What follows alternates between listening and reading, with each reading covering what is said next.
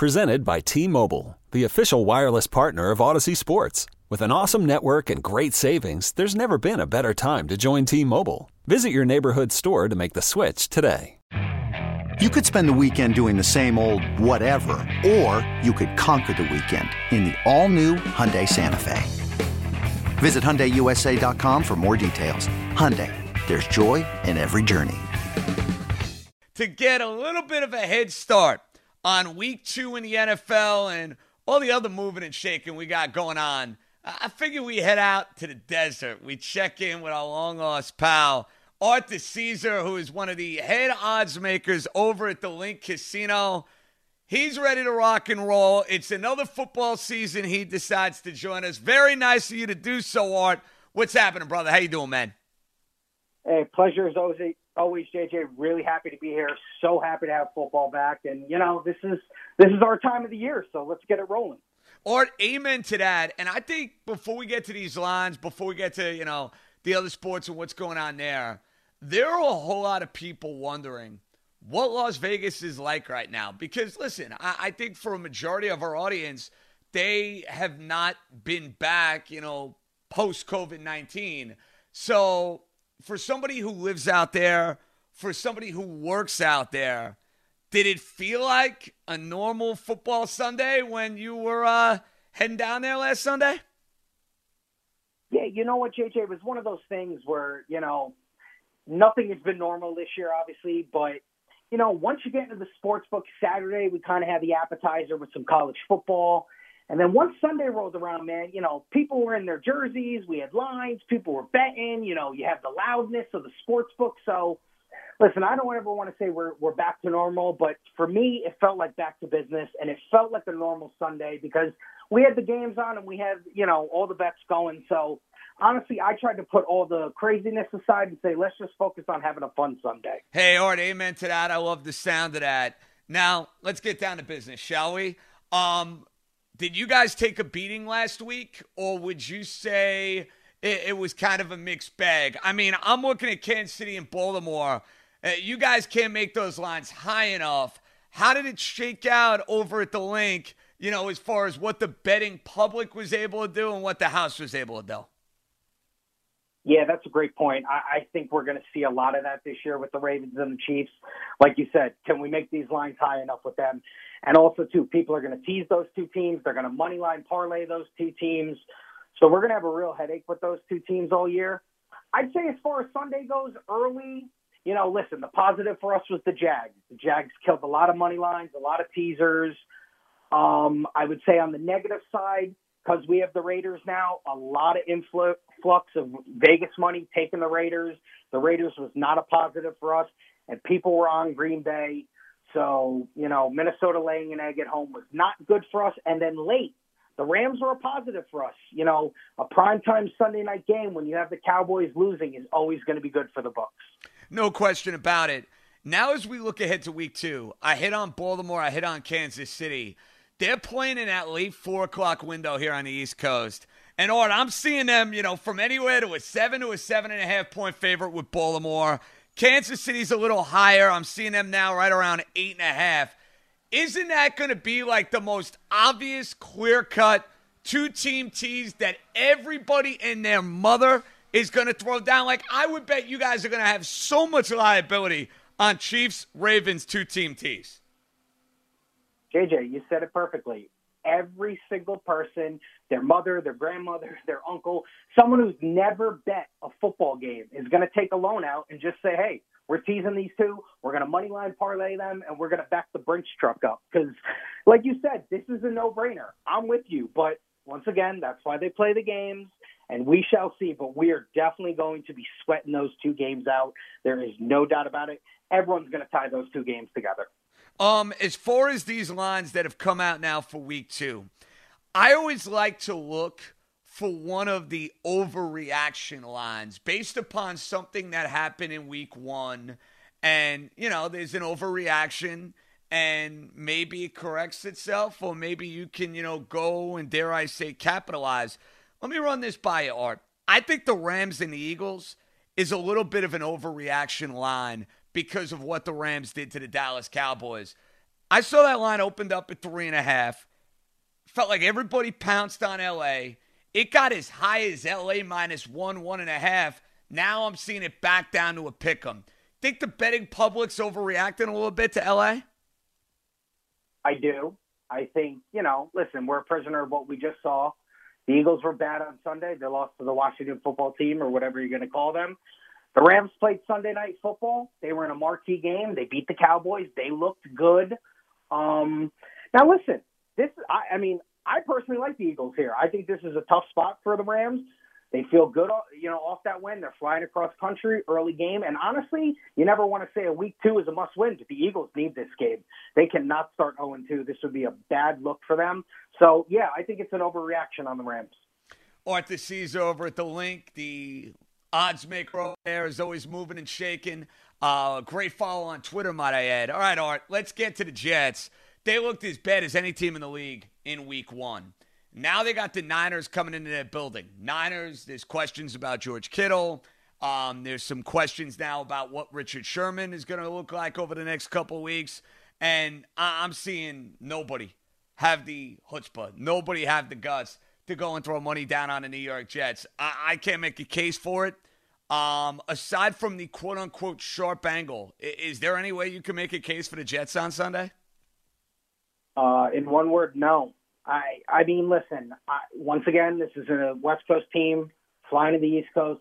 The Jets look terrible. But, the not, you know what? Who knows? The Niners, Super Bowl hangover, they have a ton of injuries, a ton of injuries. So, I mean, can the Jets play any worse? I don't know, but I would not feel comfortable laying that number. Um, but I also wouldn't feel comfortable taking that number. So I, to me, it would be a stay away. But, yeah, I don't know. That That's a, that's an interesting game. But I think the injuries are going to play a factor in that game. No question. That's a complete stay away for me as well. I do want to get to the Giants, who I think all in all gave you a good showing on Monday night. Now, I had Pittsburgh laying the six. Got nervous there until Daniel Jones threw that interception, you know, on that eighteen nineteen play drive. I'm curious with the lack of line movement here. Maybe you can uh, shed some insight on this. I'm seeing, or you know, sixty-eight percent of the tickets going in on the Giants, but this line has not moved an inch off of five and a half. Why is that? You're right, J J. It has not. I think this is an interesting spot just because, like you said, that you know, you know, the Giants, they weren't terrible on Monday. And listen, you got to be fair. The Steelers have a great defense. They were definitely energized by Big Ben coming back. They had no quarterback play last year. You know, you saw some good things from Jones, but you saw some bad things. And honestly, who knows? Are the Bears the team who played the first half against the Lions or the team who played the second half against the Lions? And they have some injury concerns, too. I That's a tough game. I mean, that to me is you almost take the number because you feel it could be a field goal game, but who knows with that game? Obviously, everything rests with Daniel Jones, and maybe Trubisky has a terrible game. He has four turnovers. So, yeah, I don't know. I, you saying sixty-eight percent is on the Giants and it's not moving. I just don't think they want to move it any higher because, you know, then you're just giving too many points to maybe two equal teams. Maybe not completely equal, but almost. Speaking of a line that is moving, though, and maybe it's due to Denver Bronco injuries. Maybe it's due to a short week. Maybe it's due to the Steelers having a really sound and strong performance on Monday night. That line opened, I want to say, at five and a half, and that's probably a line you could have got on Sunday night, give or take, Art. Denver loses, Steelers win. I feel like if you could find the seven somewhere, you got to pounce on that because I don't think that line is closing at seven. Uh, you see that line ended up around seven and a half, eight, as we move closer to kickoff? Yeah, absolutely, J J. It's funny. I wrote down a couple of games. That was one of the games where the line movement was, you know, pretty severe so far. Like you said, open five, five and a half, depending on where you got it. And right now it's seven, and by kickoff, that could be seven and a half, eight easily. And, I mean, listen, short week, you know, hey, Steelers defense, you know, they're going to give Locke a lot of problems. Drew Locke, the young quarterback for Denver. So, yeah, I think if you like Pittsburgh, you pounce on it now. All right, Art, let's get to Sunday night. New England, so impressive running the football against my Dolphins. They're one and oh with Cam Newton. Then you have this Super Bowl rematch. It's Russell Wilson. It's Pete Carroll. And we know if they allow Russell Wilson to throw the football, the Seahawks are going to have an unbelievable season. But here's what I'm wondering, and maybe this is something that's going to be figured out in the weeks ahead. Seattle, Art, as you know, is one of the best home field advantages in the entire N F L. Now, because you don't have that element of fans being there, that could drastically change things. Do you get the sense if we were looking at a normal twelfth man, you know, rocking and rolling Seattle-type crowd, that line might have been an extra point or two higher? J J, I absolutely believe that. This line has basically stayed at four and has not moved. I mean, we've seen two-way action on it, but I agree. I mean, listen, we're all going to be in a situation this year where we're trying to figure out, what does the home team mean? What does the away team mean? Does it even matter? Hey, New Orleans has a great home field. It didn't affect them on Sunday. They beat the Bucks, so they were fine at home. But I agree, a Sunday night game in Seattle, you could easily have that in a normal situation, be a minus five and a half, minus six. It's four. It hasn't moved. It's tough. I do like Seattle, though. I think Seattle is kind of one of those under-the-radar teams, even though, you know, it's hard to say they're under the radar. But I don't know. They're just so good. I love everything they do. Wilson's incredible. And, you know what? I need to see it a couple more weeks from Cam. So I like Seattle. Art, I'm surprised the Raider line has not gone down uh, a half point or a point because of the Michael Thomas injury. But you hit on something earlier. Is the reason that line is staying steady at five and a half is because you guys being out in the desert, Vegas being the new team out there, you guys know you're just going to have Raider money coming in left and right, and that's why you're keeping that line at five and a half? one hundred percent. That's the that's the only reason, because, and I'll even correlate it to when we have nights games. Nights games are minus one seventy, one eighty. You could get that at another sports book in another state, minus one forty. We just have so much local money now pouring in on the Raiders because they're the local team. So I think that's going to be interesting to monitor all year, what the Raider number does here compared to other places. But that's exactly why it hasn't moved. Art DeCesare, Link head odds maker. He joins us throughout the football season right here on The Fan.